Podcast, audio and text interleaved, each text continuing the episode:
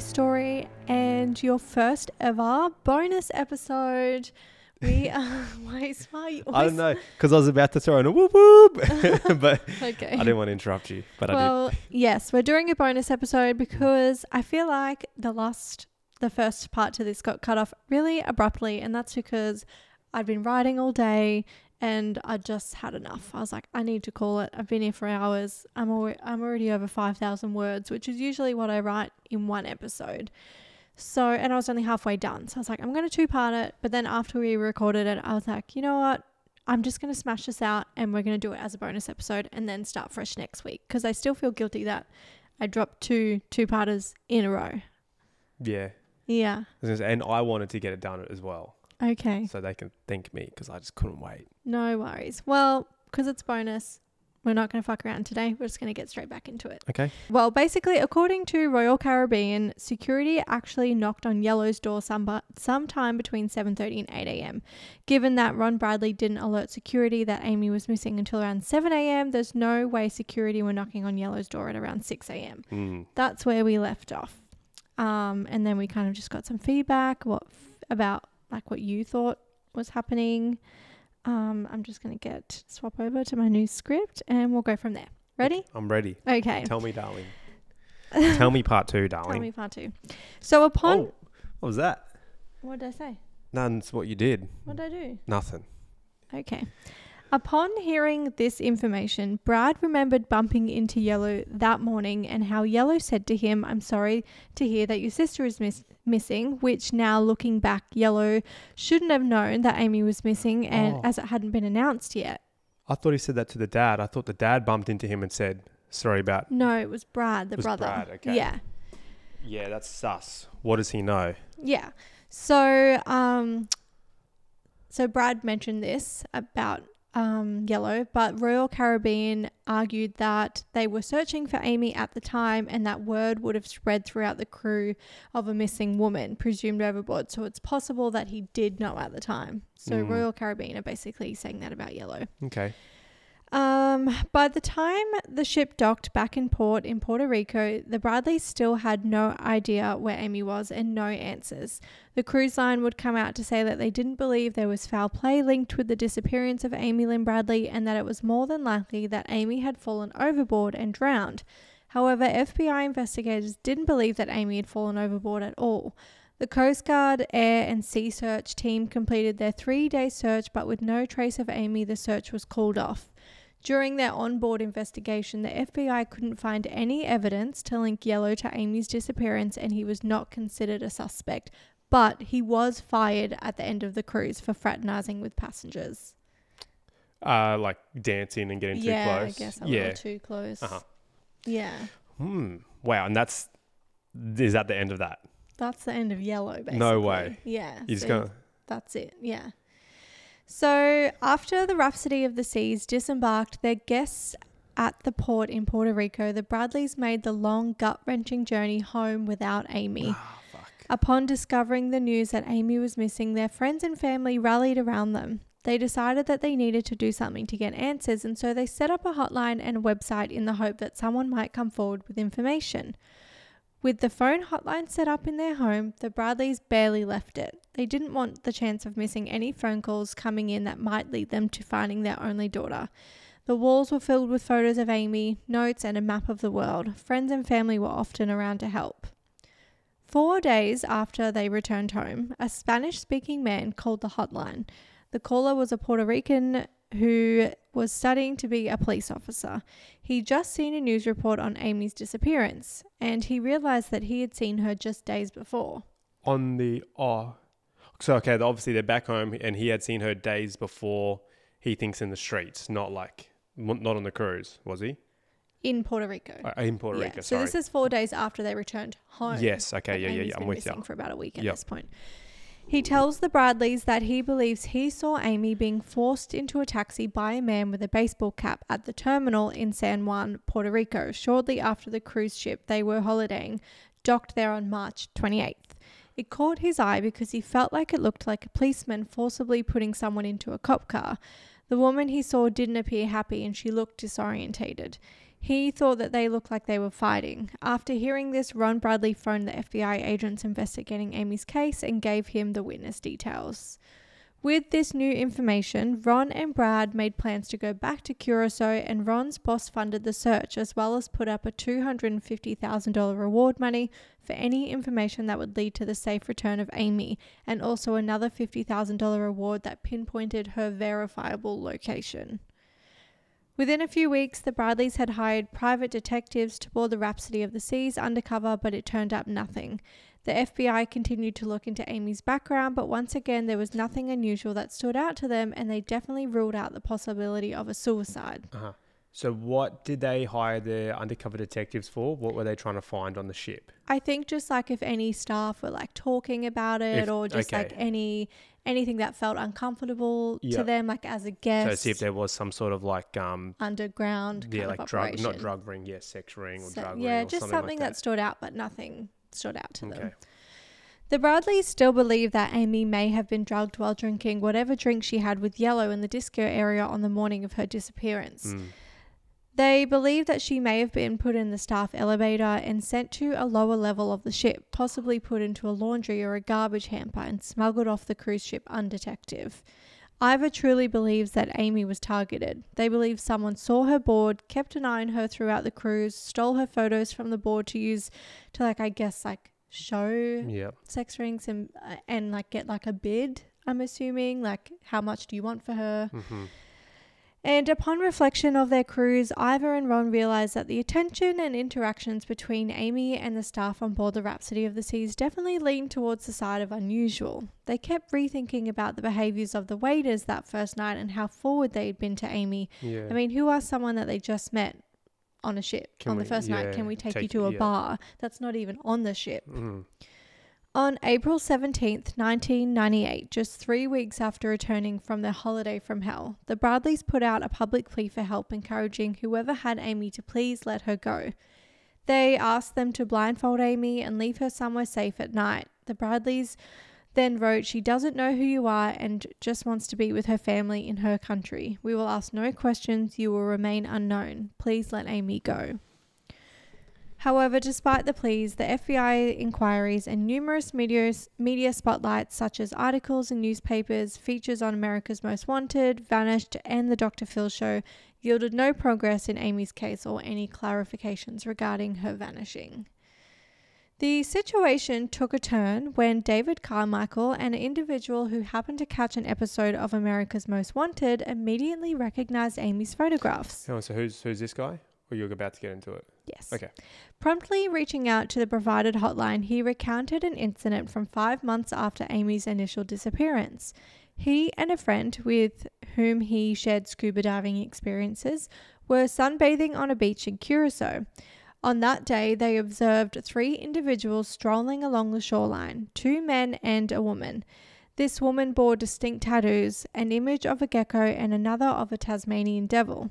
According to Carmichael, the woman approached him with an anxious expression, as if she intended to convey something. However, one of the men signaled her to move away. The woman he saw, the moment he saw Amy's image on the program, he was certain that the woman he had counted, encountered was Amy. Damn, Yeah. man, this is like some taken stuff. Like, Mm. yeah. So in 1999, the Bradley family pursued legal action to declare Amy legally dead. Uh-huh. This request was granted in June. Their decision stemmed from the fact that while they clung to the hope that Amy might still be alive, they wished to proceed with legal measures against Royal Caribbean, and this endeavour would have been complicated had Amy been considered alive. So they had her officially declared dead. Wow. Okay. Um, so the family declared her dead so they could. Then Sue Royal pursue- Caribbean. Okay, and and what grounds are they trying to sue them on? Negligence. Yeah, so the Bradleys initiated a lawsuit against Royal Caribbean Cruises Limited, alleging negligence in security, defamation, and causing initial emotional distress. Mm-hmm. However, by November 1999, the presiding judge dismissed all charges against the cruise line. This was due to allegations of perjury and fraud against the Bradley family. During the presentation of evidence, the Bradleys acknowledged only three witnesses who had seen Amy prior to her disappearance, all of whom claimed that she was under duress. However, they admitted the fact omitted the fact that they possessed around 100 reporting, reported sightings of Amy, apparently living independent, independently on the island without any signs of coercion. So they they got like they had three um witnesses that basically said that they seen Amy under duress. So Amy's parents had the witnesses. Yes, Uh-huh. in court, and were like they seen her. She was disorientated, like Mhm. she definitely looked like she'd Yeah. been kidnapped. But they also had a hundred alleged sightings of Amy, saying that she was alive and On well the- and happy in the island. But they didn't include those in their in the trial. Uh-huh. So um, the judge was saying like it's like fraud and perjury because How? But like they don't need to like that would wouldn't that be the defense from yeah, that's what I thought. I, I That's what I thought they- confused. 'cause yeah, yeah, but man, that's, Because that's like you pick your own witnesses. Anyway, um, the additional sightings could have influenced the court's perception and potentially suggested that Amy willingly left the cruise. The court ruled that the Bradleys had misled the proceedings, attempting to establish the sole narrative that Amy's disappearance resulted from an abduction. Abduction. Despite this setback, the Bradleys persevered in their quest for answers. But yeah, that sucks. that does suck. Yeah. Man, like it- it's just it just everything seems like it all feels like that something like that has happened. Yeah. But that's the like like I'm hoping we get some some closure or answers, but that's just what it feels like. Yeah. It would be hard. I like I always thought in like court it's your responsibility to make your case That's and, it, yeah. and share your narrative. Yeah, but you Um, you're not going to sh- share anything that's going to be that's not going to help your case. Yeah. So, I don't know. I don't know. Maybe it counts as evidence and so they have to present it. I don't know. Mm. Anyway, shortly after the trial concluded, a Curacao local reached out to the Bradleys with crucial information. A resident cook named Judith Margarita believed that Amy was being held captive within a secure housing complex guarded by heavily armed Colombian personnel. She described the complex, uh, complex as fortified with barbed wire. According to Judith, she frequently encountered Amy at a local grocery store and observed her engaging in workouts at a nearby gym. Amy was often seen with a man sporting long blonde hair, and he had a distinctive tattoo running down one arm. A particularly poignant detail was when Judith hummed a lullaby that Amy's mother used to sing to her as a baby. The Bradleys found Judith's account to be con- deeply convincing. However, authorities were less enthusiastic, informing the Bradleys that the information lacked concrete evidence of a crime. Given the sluggish progress of the FBI's investigation, this lead did not receive high priority. So they they basically didn't take it seriously. Damn. So Yeah. and the Bradleys couldn't. Is it Bradleys? Is that last name? Yeah. They couldn't hire their own like internal or private investigator to go in and try and do some Mm-hmm. like uh, like a recon mission. Go in, get her out. You're getting better at this. Of course I am. I'm just thinking what I'll be doing. I'm getting my Liam Neeson on. Mm. Well, while deliberating on how to proceed with this newly acquired information, the Bradleys receive an email from an individual named Frank Jones. Claiming to be a former U.S. Army Special Forces officer, Frank mentioned his team, comprised of ex Army Rangers and ex Navy SEALs, and expressed his readiness to assist in Amy's rescue. Mm-hmm. Informed about Judith's revelations, Frank offered his services as a private investigator. He proposed assessing the situation on site and subsequently executing a covert mission to retrieve Amy. Damn, that's what we're talking about. Yeah. That's even if it is the case. Like, what if, you know, like, if it is her, or is it just someone that everyone thinks is her? It's they go in and it's not. Yeah. So he asserted to the Bradleys that he had the skills to infiltrate and extract Amy. Frank's team possessed the necessary expertise and credentials to carry out such an operation. Sensing a glimmer of hope, the Bradleys decided to enlist Frank Jones for this mission. They even made personal sacrifices by parting with their car and received additional financial support from Ron's employer to fund the undertaking.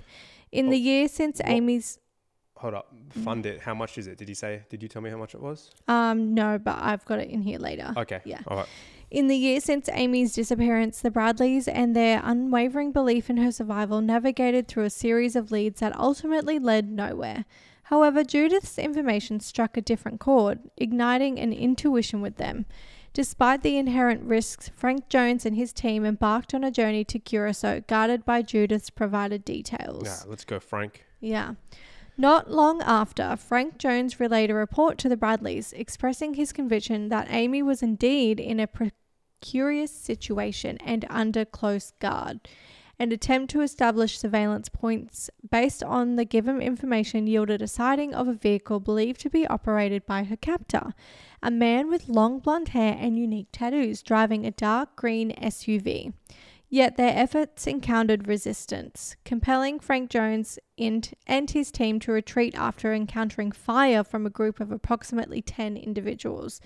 Despite the danger, the, knowledge, the knowledge that Amy was alive provided some comfort to the Bradleys. The following months became a formidable trial, with the Bradleys persistently grappling with the spectre of Amy's imminent danger. Their desire to dispatch Frank Jones back immediately was tempted by the grave risks involved, and they had to place their trust in him and his team. Over the ensuing months, Frank sent two more of his operatives to the area, providing regular updates to the Bradleys about Amy's whereabouts.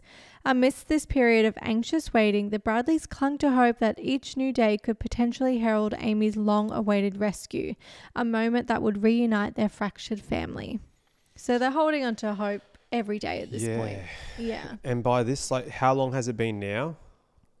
Um, it's been a year. So this is within the first year. Yep. Yeah. And it doesn't take, from what I've seen, like in other things, it doesn't take that long to like wear someone down and like make them think that they have no option of ever getting out or trying to escape. about Amy? Yeah, Amy. Like if Yeah. if if it is her, those people have obviously done some crazy things to her or brainwashed her into saying like, no, you don't.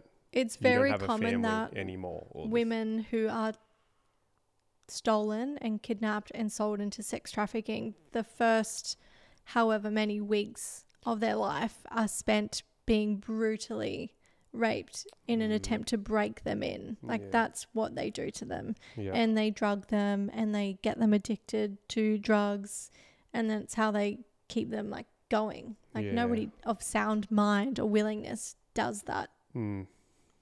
without yeah it's awful so in 1999 there was another potential sighting of amy in curacao a man not interested in any reward money but rather driven by his conscience came forward. He happened to be an american sailor who had stopped in curacao and visited a brothel. In an activity he wasn't supposed to be engaged in at the brothel he recounted approaching two women at a table one of them introduced herself as Amy Bradley and urgently pleaded for help. She conveyed that she couldn't leave. He, she kept asking he, uh, asking him for assistance, and he kept dismissing her pleas due to his lack of awareness about Amy's disappearance. Like he didn't know who Amy He Bradley just thought was. that maybe she was some crazy person. I yeah. presume so, but if you're fucking going into those places and someone's like, "Please help me," like what do you think they're there for? yeah. Like, the, mm. he, so he didn't understand who Amy was. Anyway, um, he was more scared about getting in trouble Getting in because he trouble. wasn't supposed Yeah. to be there. Well, it's either that, like, I've never been to one, but you'd be scared of getting in trouble. But if you're going to one overseas in one of those hectic places, you'd Yeah. be thinking, these girls belong to someone. And if I try and Surely, walk yeah. out with them, I'm going to die. He wasn't thinking about that. He, that didn't even cross his mind. Oh, he was like, yeah. "I'm not supposed to be here. I'm a sailor." Yeah. So he, he was thinking about getting in trouble by his seniors. Oh, like he was like a, like in Navy sailor. Yeah, Okay. Yeah. sailor. Yeah, that's naughty. So, dismissing her pleas due to his lack of awareness about Amy's disappearance and just worried about his own apprehensions apprehensions of his superior's judgment, he later recognized Amy's image in a People magazine and realized that the woman he had encountered matched her description. Wow. He then remembered that after he remembered that she was asking him for help, and the woman was ex- after this, the woman was escorted upstairs by two men. When investigators went to check the brothel out and have a look at it, Mm-hmm. it was burnt down. Wasn't there anymore. mo- new- new location. Yeah, crazy. So around the same time, Chris Fenwick, do you remember who that is? Um, Chris Fenwick is the talk. Tell me who he is again. He's the onboard videographer. Or Yes. he was the onboard Yes. videographer. Yep, yep, yep, yep. He received a call from his brother who had just seen a rerun of the TV segment segment about Amy on Unsolved Mysteries. Uh-huh. Once again, the full so this was like a rerun and the first time he had watched it, he noticed that the video he shot of Amy in yellow weren't wasn't on the show. They didn't share it. Okay. Yeah, which he thought was weird, but he Yeah. was like, maybe I missed it. Anyway, the rerun came on, and his brother called him and was like, Oh, did you know that the full video footage wasn't showed on the show? Like, they Oh. aren't showing Amy in yellow.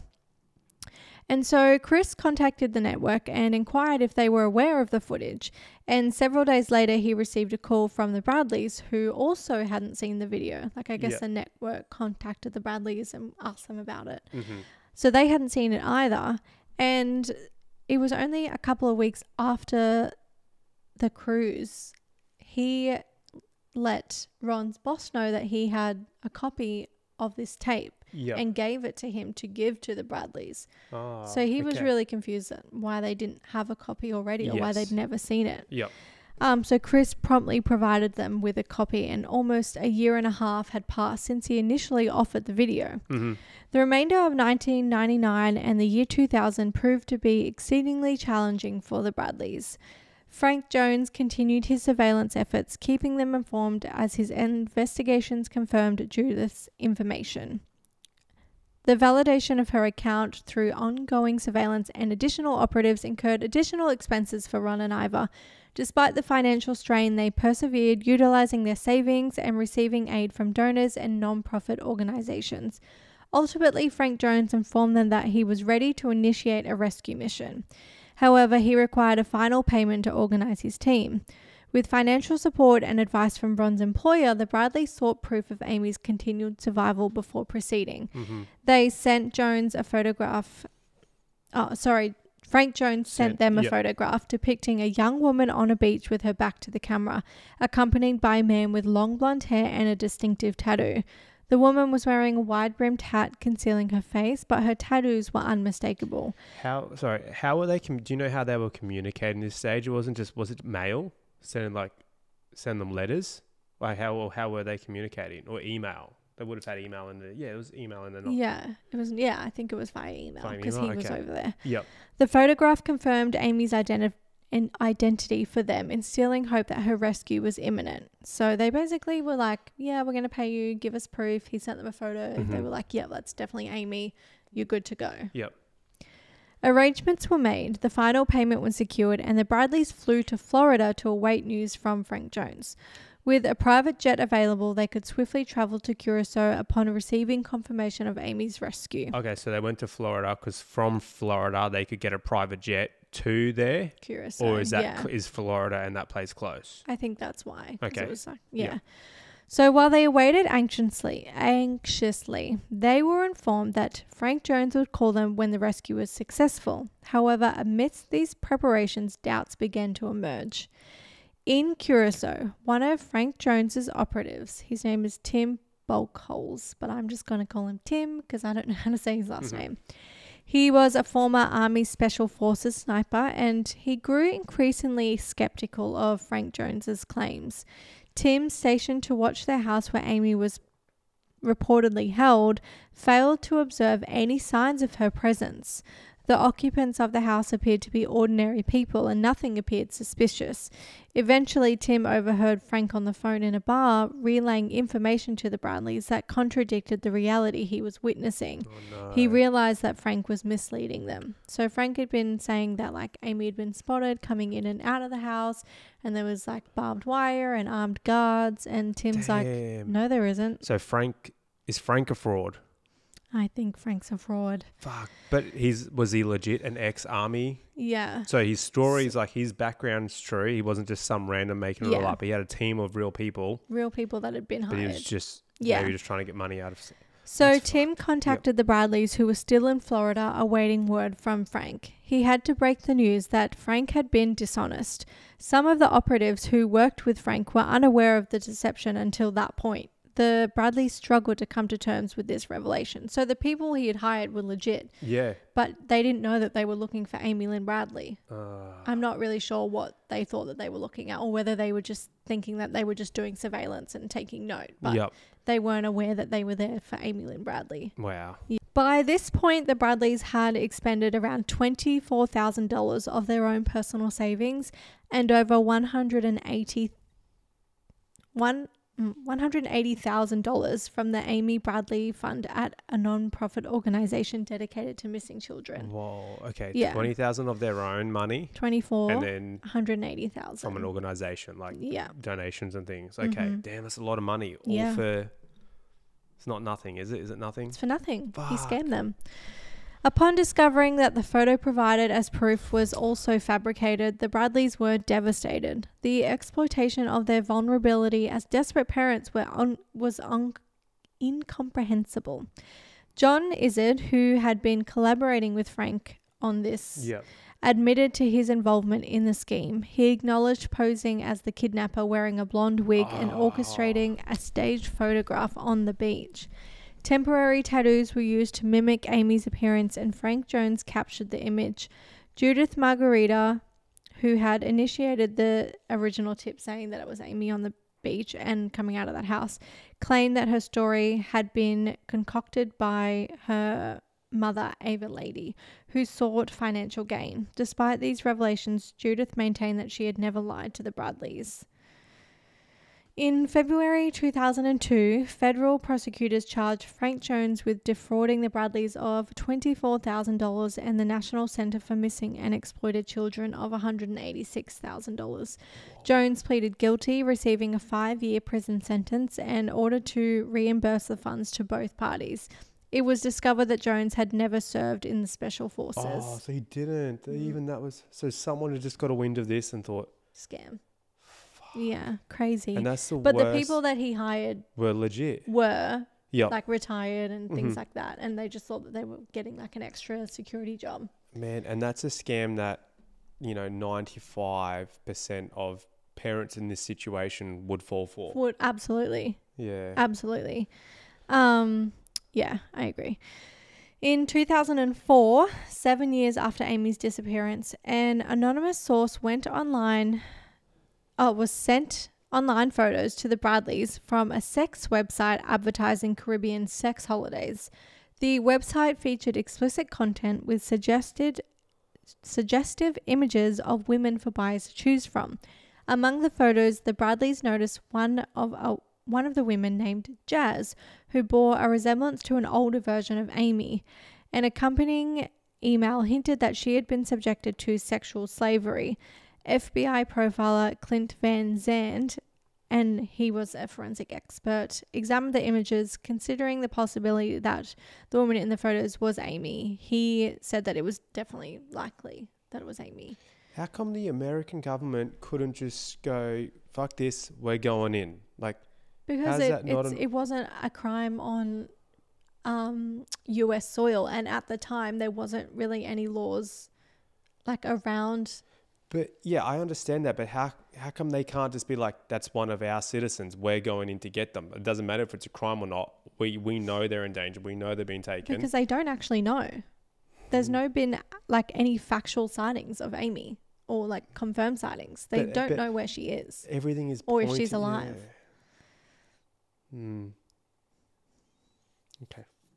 Mm. But also, it it would be like waging war on another country. So, but that country wouldn't be able to back it up. I don't think. I don't know. They're like the, the drug capital of the world. Like there's heavy shit that goes on there. Hmm. The girls aren't staying there out of their own free will. I know, but what like, do you think that they have? Guns th- and I reckon if they if they really wanted to, and I know for a fact they would be able to just go in, all guns blazing, take all them out. guns blazing, which means Well, casualties. No, it's just I don't know. I find that it's just if if that is the and case. then if you do it for one, you you have to do it for yeah, all. you got to do it for all of them. Yeah, I think it's more complicated than that. Hmm. I know what you're trying to say though. Um, so in 2005, Judy Moore was vacationing in Barbados when she overheard a concerning conversation in a public toilet. A man threatened a woman and discussed a deal that was forthcoming. Judy approached the woman who identified herself as Amy and she was said that she was from Virginia. Shortly after the man intervened and forcibly removed the woman from the toilet. Terrified, Judy reported the incident to local authorities and later provided the FBI with descriptions of the men, enabling the creation of a composite sketch based on her account. Yep. So just like another Another, yeah, another. sighting. Yep. Yeah. In July, uh, July 27th, 2010, President Obama signed the Cruise Vessel Security and Safety Act, introduced by Senator John Kerry. This act aimed to enhance security, law enforcement, and the accountability on cruise ships in international waters. It made it a legal requirement for all cruise lines and passenger shipping operators to report any criminal activity against U.S. citizens to the FBI. Reporting became uh, obligatory even for incidents that occurred at sea in international waters. hmm The legislation sought to bolster ship safety by mandating measures like 42 inch guardrails, peepholes in every passenger and crew door, on deck video surveillance, and an emergency sound system. Yep. It also established a structured framework for communication between the cruise industry, the FBI, and the Coast Guard, aiming to promote transparency in reporting. Yep. So, like, all of this, like, big safety stuff only happened in like 2010. That's So, like, it's so crazy and hard to believe that it's not. There was nothing like that before. from the start. Yeah. In 2016, out of over out of the 200 overnight ocean-going cruise vessels owned by 9 cruise lines, there were instances of four suspicious deaths, including one on Royal Caribbean cruises. Mhm. Additionally, there were 6 cases of missing US passion- passengers with 4 occurring on Royal Caribbean cruises. Among the 62 reported sexual assault allegations made aboard cruise ships in port in 2016, 15 were associated with Royal Caribbean cruises. The first three months of 2017 witnessed continued its incidents across the cruise industry. Among the now 10 cruise line companies worldwide, two passengers were reported missing, one case of kidnapping emerged, along with two assaults causing serious bodily harm, six thefts exceeding $10,000, and 16 reported cases of sexual assault. Despite the quiet surrounding the Amy Bradley case in 2017 and her declar- declaration as deceased in 1999, the FBI re- released a video concerning her disappearance. The video announced a reward of up to $25,000 for information leading to Amy Lynn Bradley's recovery. The reward also extended to information that contributed to the identification, arrest, and conviction of the individual or individuals responsible for her vanishing. Amy's mother, Iva Bradley, also shared her perspective. She expressed how their lives had been forever altered, every moment consumed by the question of Amy's whereabouts. She emphasized the dire reality that when girls go missing abroad, it is often for the reasons related to human trafficking and exploitation. Iva conveyed conveyed her unwavering belief that someone took her daughter and her unrelenting desire to see her return. She candidly revealed making personal deals with the idea of divine intervention, highlighting the emotional agony of living with such uncertain- uncertainty. To her, it was truly the most haunting nightmare imaginable. As the years have passed since Amy Lynn Bradley's puzzling disappearance, her story remains an enduring testament to the complexities of unresolved mysteries and the resilience of her family. Despite the challenges they faced, Amy's loved ones persevered in their search, constantly seeking answers and never giving up on the hope of her return. The case has shed light on broader issues of safety and accountability within the cruise industry, prompting legislative changes to protect travelers. As of 2023, Amy's fate still remains unknown, a heart-trending reality that her family continues to grapple with. Amy's memory lives on, a reminder of the importance of supporting those affected by similar tragedies and advocating for increased awareness of missing persons cases. The Bradley family's unwavering dedication to finding Amy reflects the enduring power of love and the profound impact a single, single individual can have on the lives of those who cherish them. The end. Wow. Yes. man, that is so sad. I know. Just the, the unknown is is where is It's the the, part yeah. that just oh fuck. The absolute worst. Oh man. That's yeah, that's I just feel for the family. Yeah.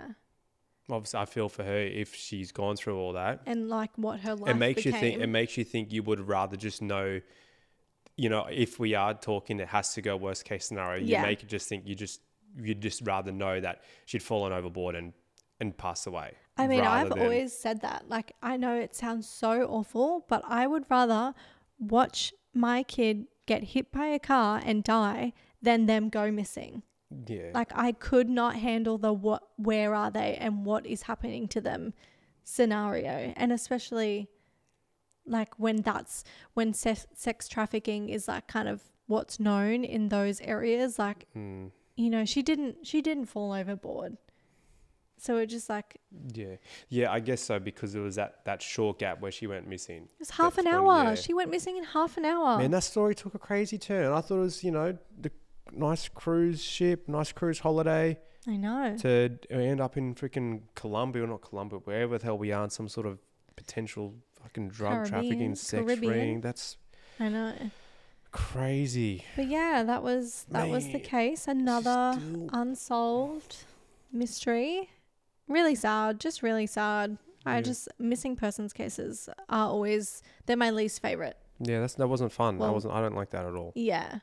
I don't like listening to them. I get like anxiety about not knowing what happened to them. So I can only imagine how Yeah. their families feel not knowing. Mm. like 20 years on what happened and no answers. So, anyway, I hope you guys appreciated the bonus episode. Um, I felt like I needed to just get it off my chest. Like, Yeah. I hate getting stopped halfway through a story because then I can't stop thinking about it until Yeah. I like share it with you. Mm. But yeah, that was it. You look sad. Just, yeah, it just sucks. It Yeah. just sucks. It's just it's no good. no. Maybe Yeah. you need a, a little survivor story to perk you up next maybe I do, or maybe I need a hug from you. Oh, I don't know about that. Anyway, once Um, again, thank you guys for listening. Have a good weekend, yes, have a good weekend. and um, tell me next week. yeah, I'm gonna. Oh my god, I'm gonna do this again, like right yeah, away. Yeah, we do. But because we we worked so hard to get out a second episode in one week, bonus episode, we would appreciate love on socials and a five star review. Even though I had a stutter today, did you notice? That wasn't that bad. You just had. I think it was your normal amount of. My normal amount of stuttering. I don't know. Just couldn't get my words out. My Mm. vision's a bit blurry too, so I was got my glasses on today. Cute. Cute, so cute. Anyway, catch you guys next week for another episode. Thanks for listening. Bye.